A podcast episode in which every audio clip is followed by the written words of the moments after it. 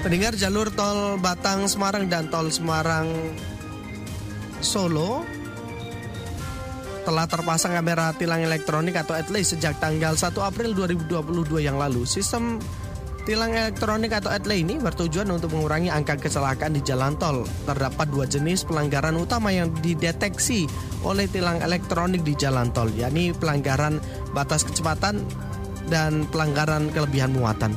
Bagaimana implementasi ATLE di jalur tol di Jawa Tengah selama 10 hari diterapkan? Kami akan membahasnya bersama dengan Dirlantas Polda Jawa Tengah, Kombes Pol Agus Suryo Nugroho. News and Talk.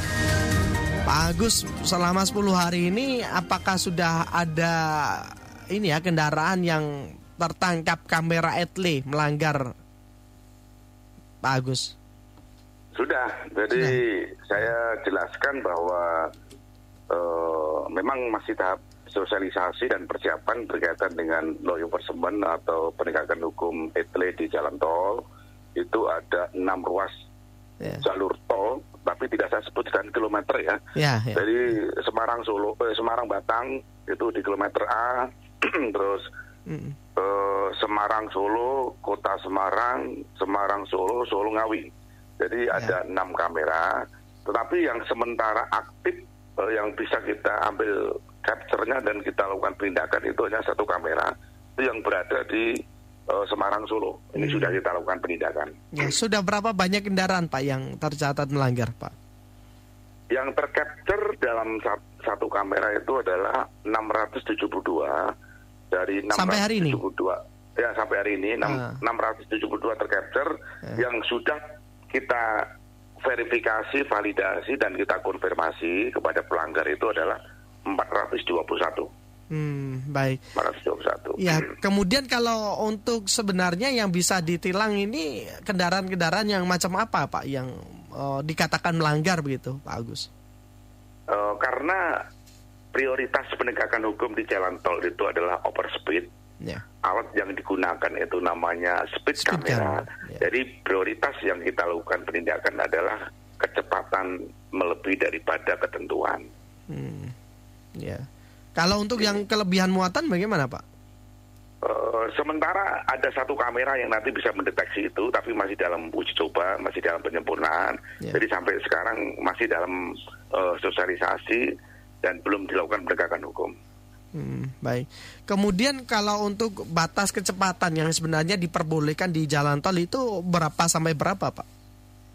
Uh, ada jalan tol dalam kota itu ya. 60 sampai 80 km.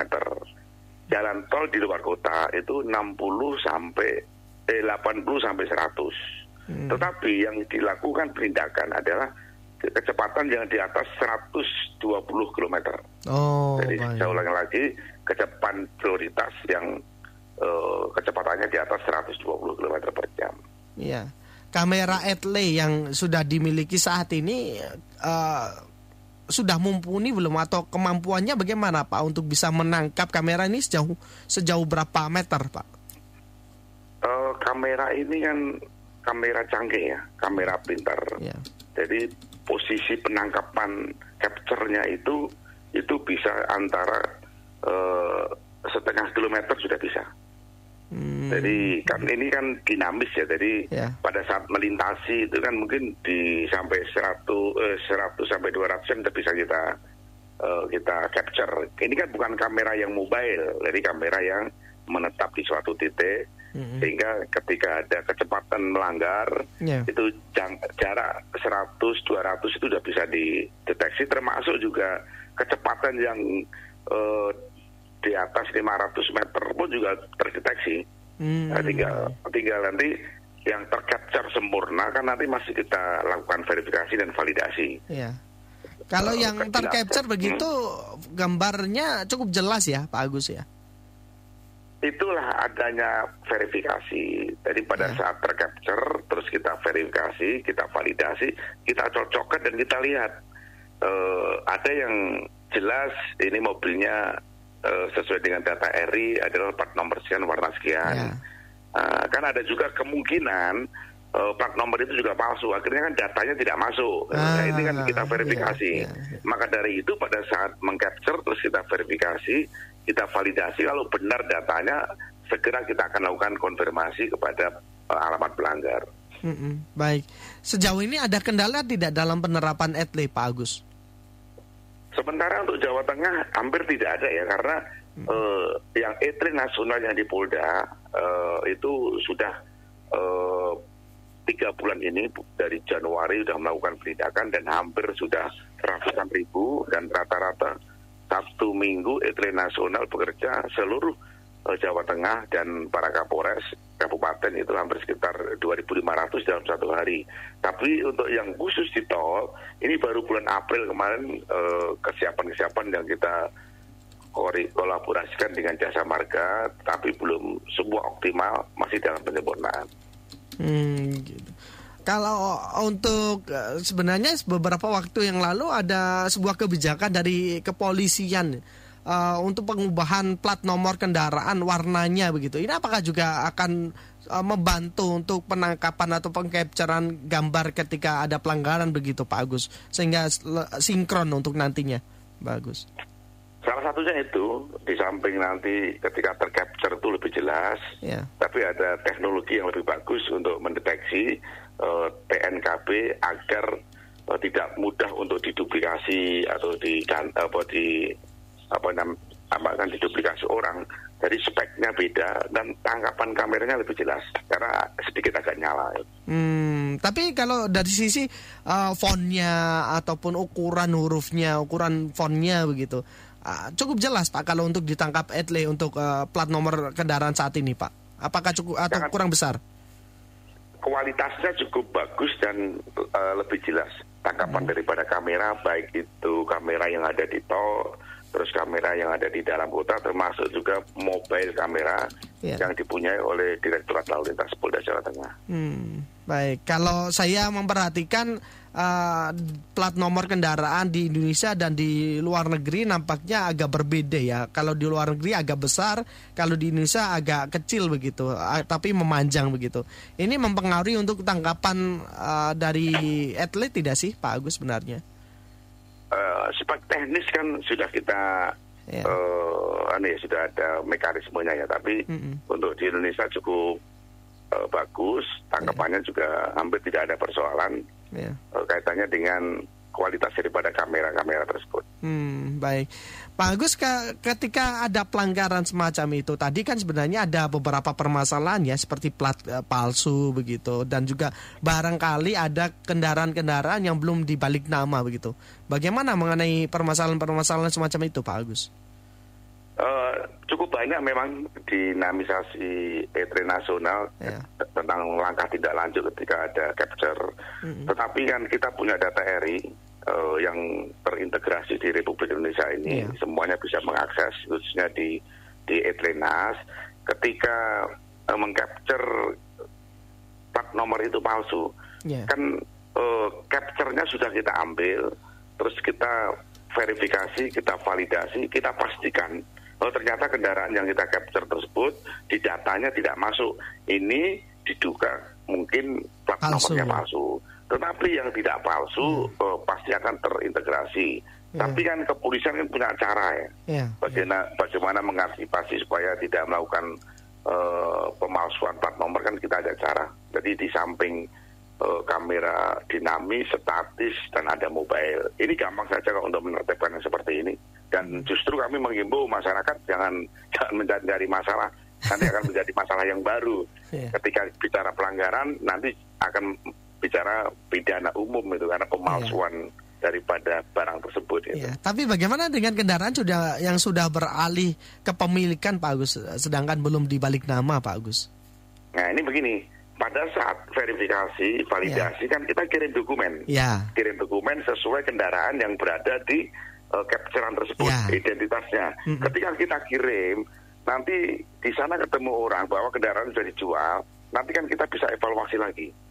Jadi tidak ada masalah. Bisa kita uh, cari data itu di Samsat hmm. atau konfirmasinya itu jika nanti bisa kita tarik kembali konfirmasi surat daripada capturean tersebut. Oh, Biasanya kan betul. kalau ini mobil saya udah saya jual ke ini, ya, nah, ya. kan kan ada uh, risalahnya ya, itu. Ya. Uh, ini sering terjadi seperti itu, tapi kita tidak menjadi masalah karena memang ini masih dalam proses penyempurnaan data-data ya. kendaraan yang nanti tentunya terkoneksi dan terintegrasi dengan etre nasional.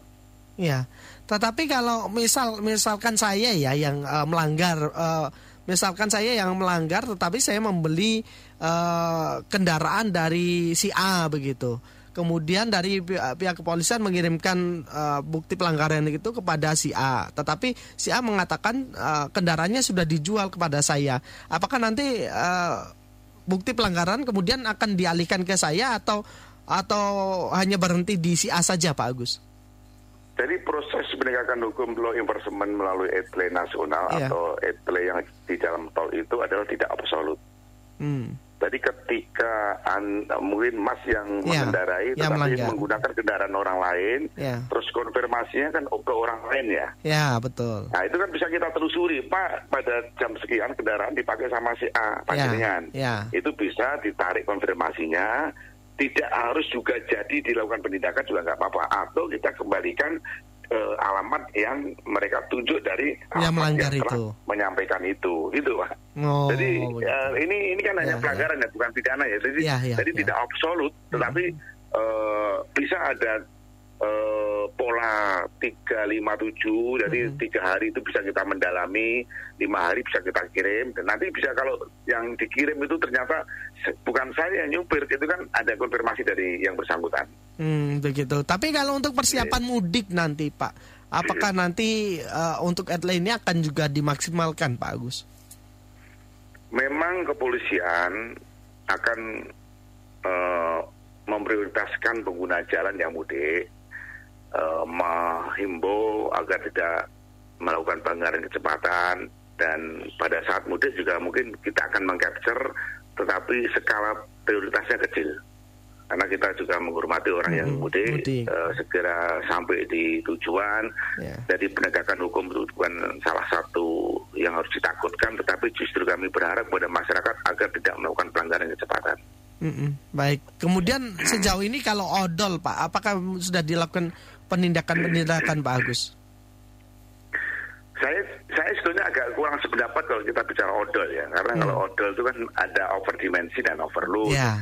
Kalau overload, Polda Jawa Tengah sudah melakukan penindakan itu ribuan. Hmm, ya, yeah. ribuan bahkan hampir mungkin sekitar 15 ribu overload yang sudah kita tilang. Yeah. Kalau overdimensi ini kejahatan, ini sudah kita lakukan penyidikan kurang lebih 16 perkara. Berarti maksudnya pidana atau gimana kalau seperti itu? Kalau over, makanya bukan odol, bahasanya itu over yeah. dimensi dan overload.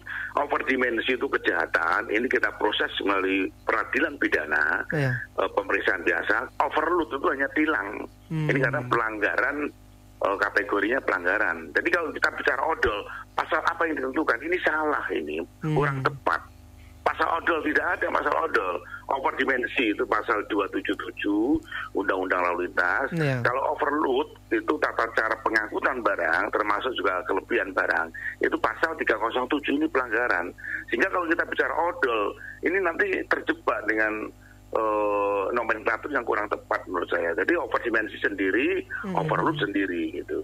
Oh begitu, berbeda berarti ya undang-undangnya. Oh iya, tapi kan uh, media dan kawan-kawan yeah. sering bicara odol. Tapi kalau kita bicara pro justisia, kita bicara penegakan hukum, ini kurang tepat. Hmm, baik. Tetapi kalau untuk uh, perspektif tersebut apakah sudah dituangkan ke dalam revisi UU LLAJ yang baru, Pak? Yang mana itu? Kan eh, kemarin sempat uh, ini ya uh, cukup ramai yang revisi Undang-Undang Nomor 22 tahun 2009 tentang lalu lintas angkutan jalan itu kan akan direvisi begitu. Apakah perspektif uh, tersebut ini sudah masuk dalam uh, revisi undang-undang yang baru ini? Kalau saya tidak ke sana ya dalam uh, pola pikir saya. Yeah. Pemahaman dari pasal saja sudah jelas kok. Hmm. Jadi kalau overdimensi ini kan salah latah orang odol odol ada iya. ojol ya, ada odol, odol gitu. ya. padahal kan itu substansi yang berbeda. Ah. Saya jelaskan adalah kalau yeah. over dimensi itu adalah kejahatan lalu lintas. Yeah. Apabila seseorang atau korporasi itu memanjangkan kendaraan, meninggikan kendaraan yang tidak sesuai dengan spek julurnya dan panjangnya, yeah. itu bagian daripada kejahatan. Kalau overload itu adalah hanya pelanggaran.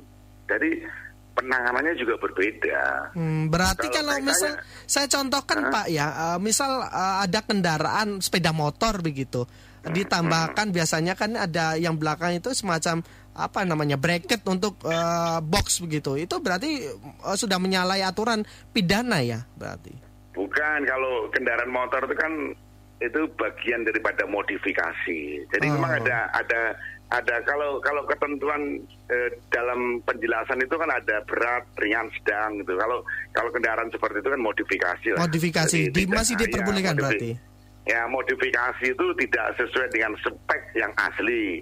Nah, itu bagian daripada pelanggaran. Tetapi kalau yang sudah truk yang besar, terus hmm. yang panjang, julurnya, dimensinya, nah, itu kan ini terhadap kendaraan-kendaraan yang berat. Gitu. Kalau hmm, hanya uh, kendaraan yang kecil itu kan modifikasi ringan saja tidak hmm. terlalu membahayakan gitu. Oh, perbedaan seperti itu baik. Hmm. Silakan yeah. uh, mungkin ada himbauan Pak yang disampaikan kepada masyarakat terkait dengan uh, penerapan etle di jalan tol ini, Pak. Baik, terima kasih. Saya dari Direktur Lalu Lintas di Lantas Polda Jawa Tengah uh, menghimbau kepada masyarakat bahwa di sepanjang jalur tol uh, wilayah Jawa Tengah sudah ada enam kamera. Enam kamera ini tentunya menindak kecepatan rekan-rekan menggunakan jalan di jalan tol agar supaya terhindar daripada kecelakaan, kami mengharapkan agar mematuhi peraturan itu sehingga rekan-rekan tidak akan ada surat cantik yang uh, menghampiri alamat rekan-rekan semuanya dan tentunya dengan kepatuhan berlalu lintas tentunya Anda akan selamat di jalan. Demikian. Baik, terima kasih banyak Pak Agus ya. Sehat selalu Pak Agus. Alhamdulillah, puji Tuhan kita persiapan operasi ketupat. Semoga ya. nanti lancar semuanya. Amin. Terima kasih. Demikian mendengar perbincangan kami bersama dengan Dirlantas Polda Jawa Tengah Kombes Pol Agus Suryo Nugroho.